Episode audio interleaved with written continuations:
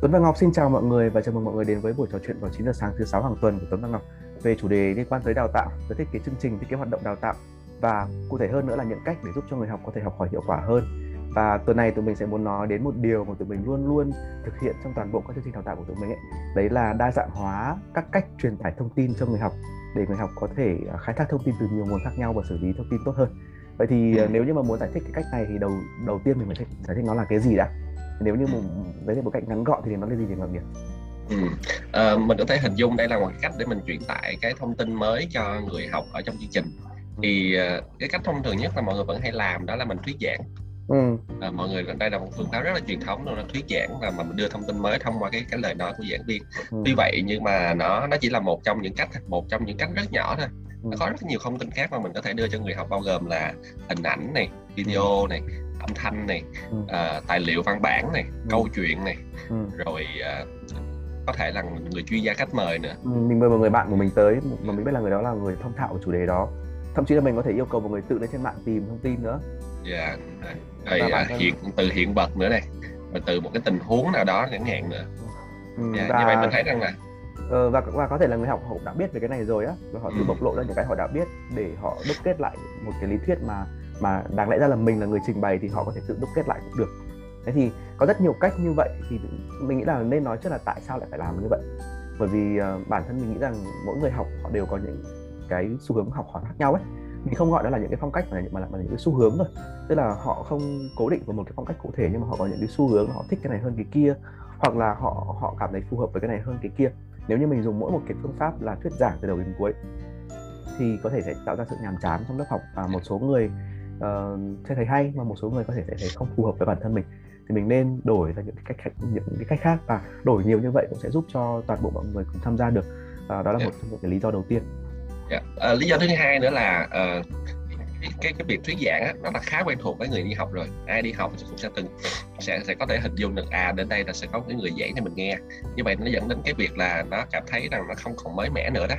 Đó là cái nhất cái thứ hai nữa trong ở trong cái ý thứ hai này luôn á là cái việc mà khi mà mình uh, mình đặt câu hỏi là tại sao mình phải thuyết giảng trong khi là người học có thể đọc cái tài liệu đó hoặc là xem cái video đó để họ tự rút ra bài học được ờ, của mình được và cái vai trò của mình nó không còn là mình trình bày lại cái nội dung ở trong cái tài liệu đó nữa. Ừ. mà mình chuyển sang mình tập trung vào cái việc là thiết kế cái nhiệm vụ để cho người học họ họ khai thác cái thông tin từ cái nguồn thông tin đó. Ừ. và từ đó họ có thể hiểu hơn. Tức là bản thân họ có thể xử lý nó và hiểu nó hơn thay vì là mình trình bày lại. Ừ. bởi vì cái chuyện trình bày lại của mình nó nó trong tình huống đó nó không cần. Và đôi khi nó làm cho nó nó dẫn đến cái chuyện là, là mình trình bày lại xong rồi thì chưa chắc là người học họ hiểu thay vì vậy mình hỗ trợ cho họ xử lý và họ hiểu thì nó sẽ hay hơn. Ừ, ừ. một chiều hướng khác thì không phải người giảng viên nào cũng cũng thích thuyết giảng. Uh, và đã cũng, cũng, cũng, cũng đã có một số người đã nói với mình từ lúc mà mình mới bắt đầu làm giảng viên mà mình mình mình trò chuyện với bạn bè của mình á. Thì uh, có một số người đã hỏi mình là bây giờ mình nói không tốt nhưng mà mình lại, lại ừ. cực kỳ thích làm cái công việc liên quan tới đào tạo này. Mà cái chuyện nào không tốt đó là khiến cho mình mất tự tin khi uh, khi mình đứng lớp vậy thì điều đó có phải là một điều tốt hay không một điều phù hợp hay không ấy thì mình mình nghĩ ngay là là là không phải giảng viên nào cũng cũng cũng thích thuyết giảng. Và thực sự khi mình đã phỏng vấn thì cái số lượng thích, giảng viên thích thuyết giảng cũng không nhiều lắm đâu. Ừ. bởi vì là nó cũng giống những người bình thường thôi những người bình thường thì họ học bằng cách nghe nói đọc viết rồi họ học cách uh, nhiều cách khác thì giảng giảng viên cũng vậy. Thì vì như vậy nên là một số người giảng viên mà không thích thuyết giảng thì mình có thể dùng cách khác để truyền để truyền tải những cái thông tin cho học viên. Và đặc biệt hơn nữa là là cái nguồn thông tin bây giờ nó quá là nhiều đấy ừ. và uh, những người giảng viên nhiều người giảng viên cũng đã nói với mình là bởi vì họ không tự tin thuyết giảng thế nên là họ mất khá là nhiều thời gian để chuẩn bị slide powerpoint và họ chuẩn bị cái bài thuyết giảng của họ. Nhưng mà thay vào đó thì mình có thể sử dụng những cái nguồn thông tin đã có sẵn chẳng hạn như là dạ. tài liệu có sẵn rồi video có sẵn rồi hình ảnh có sẵn rồi thì mình có thể dùng những cái cách đó thay vì là mình mất thời gian để chuyển thể nó thành một bài thuyết giảng ừ. Dạ. Yeah. Dạ. bây giờ có lẽ là mình nói đến cách làm đi ờ, bởi vì ừ. làm mà mình đã nói đến lý do rồi ờ, lý do thì còn nhiều nữa nhưng mà đấy là lý do uh, phổ biến mà tụi mình thấy được nói đến cách làm đi thì ở từ nãy đến giờ tụi mình đã chia sẻ khá là nhiều những cái cái nguồn thông tin khác nhau thì ngoài việc là giảng viên đừng nói nó còn văn bản là phổ biến này hình ảnh cũng phổ biến video cũng phổ biến. Rồi uh, bây giờ thì ít ít dùng âm thanh nhưng mà trước kia mình có những cái băng cassette ấy cũng phổ yeah. biến. Chẳng hạn như là nghe IELTS là kiểu gì có băng cassette yeah, đúng, rồi. đúng rồi. Rồi là mình có mình có thể mời một người chuyên gia đến là bạn của mình đến. Mình có thể cho mọi người tự bộc lộ kiến thức họ đã biết và đúc kết yeah. lại. Thì tất cả những cái nguồn đó mình nên mình nên khai thác nhiều hơn trong một lớp học. Và mình cứ xác định là một cái nội dung nào đấy mình có thể dùng 3 hoặc là bốn nguồn uh, để mình phổ biến được cách truyền tải. Thì đó là một trong những cái lưu ý đầu tiên ừ, ừ. lưu ý thứ hai để mà chọn nguồn thông tin đó là mình sẽ phải xem thử rằng là cái khả năng xử lý thông tin của người tham gia như thế nào ừ. ví dụ như là với những cái nguồn thông tin mà nó phức tạp uh, là internet mình thường hay có một cái nhiệm vụ rằng là mời mọi người lên trên mạng và tìm hiểu search, search về cái khái niệm đó ở trên internet thì mình sẽ thấy rằng là khái niệm đó nó hơi phức tạp và không phải là nhóm người tham gia nào cũng có thể làm được và willing để làm được đó ừ. nên là uh, với những cái nhóm nào mà trình độ thấp hơn uh, thì mình có thể sử dụng những cái nguồn thông tin đơn giản ví dụ như sử dụng hình ảnh video những cái dạng mà trung bình hơn thì mình có thể cho họ đọc tài liệu và xử lý tài liệu. Và ừ. cái dạng khác nữa là mình lên mạng. Ừ, ừ, ừ. thì đó là một cái liên quan tới trình độ của người học đúng không? Uh, rồi còn một cái um, lưu ý nữa mà mình thấy cũng rất là quan trọng đấy là mình uh, mình thử xem là nguồn thông tin nào mình đã có sẵn tức là bản bản bản thân mình là người giảng viên mình đã có sẵn những cái tài liệu nào mình đã có sẵn những cái video nào hay mình đã có sẵn những cái trang web nào mà nó chứa đựng toàn bộ những cái thông tin mình muốn truyền tải cho người học rồi thì mình không cần phải chuyển thể nó thành PowerPoint nữa. Ừ. mình chỉ cần giản lượng nó đủ để cho người học xử lý được trong vòng khoảng 15 phút đến nửa tiếng thôi. Thì mình có thể chuyển cái công việc xử lý đó cho người học. Tức là mình gửi yeah. trực tiếp cái mình có sẵn.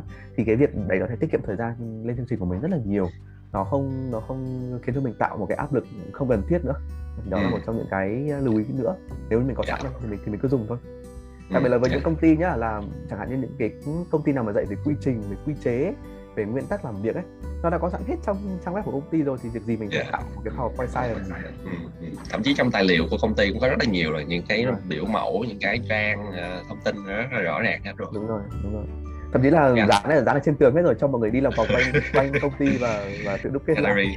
Yeah. À, một lưu ý nữa chắc là cuối cùng thôi là mỗi cái nguồn thông tin như vậy nó sẽ đòi hỏi những cái à, những cái những cái gọi là những cái hoạt động những cái ừ. những cái cách thiết kế hoạt động khác nhau.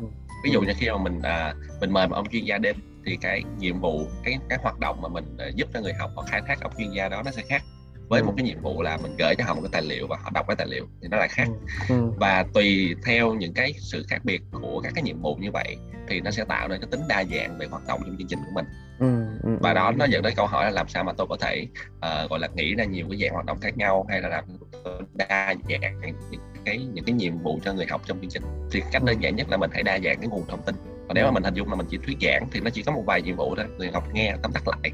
Người học nghe xong rồi viết lại một vài từ khóa. Người học nghe xong đặt câu hỏi. Và nó hết rồi. Ừ. như vậy là, là ý tưởng nó bị cạn là bởi vì mình đang bị hạn chế cái nguồn thông tin. Ừ, ừ, ừ. ừ.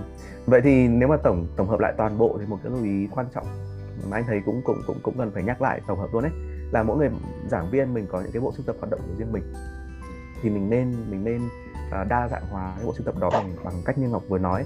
Và quan trọng hơn nữa là nếu như mình cảm thấy chưa tự tin á thì mình cứ dùng những cái ờ, phương pháp nào mà mình thấy tự tin trước. Nhưng mà mình cố gắng là cứ một một một buổi đào tạo mới mình lại cố gắng sử dụng thêm một cái nguồn mới chẳng hạn. Mình cho phép mình được thử thách mình ở một cái nguồn thông tin mà mình chưa dùng bao giờ vậy và mình dùng một cái hoạt động mình chưa dùng bao giờ thì ờ, thì nó sẽ khiến cho mình càng ngày càng tự tin hơn về tất cả các nguồn hoạt động các nguồn đào tạo à, các các các nguồn thông tin và nếu như mình đã thành thục toàn bộ các nguồn rồi thì cái sự sáng tạo của mình nó sẽ lên rất là nhanh và nó sẽ không còn gặp khó khăn để nghĩ về hoạt động trước nữa yeah. Không biết Ngọc có một lời cuối cùng để dành cho mọi người hôm nay không Ngọc ơi? À, chắc là hết rồi.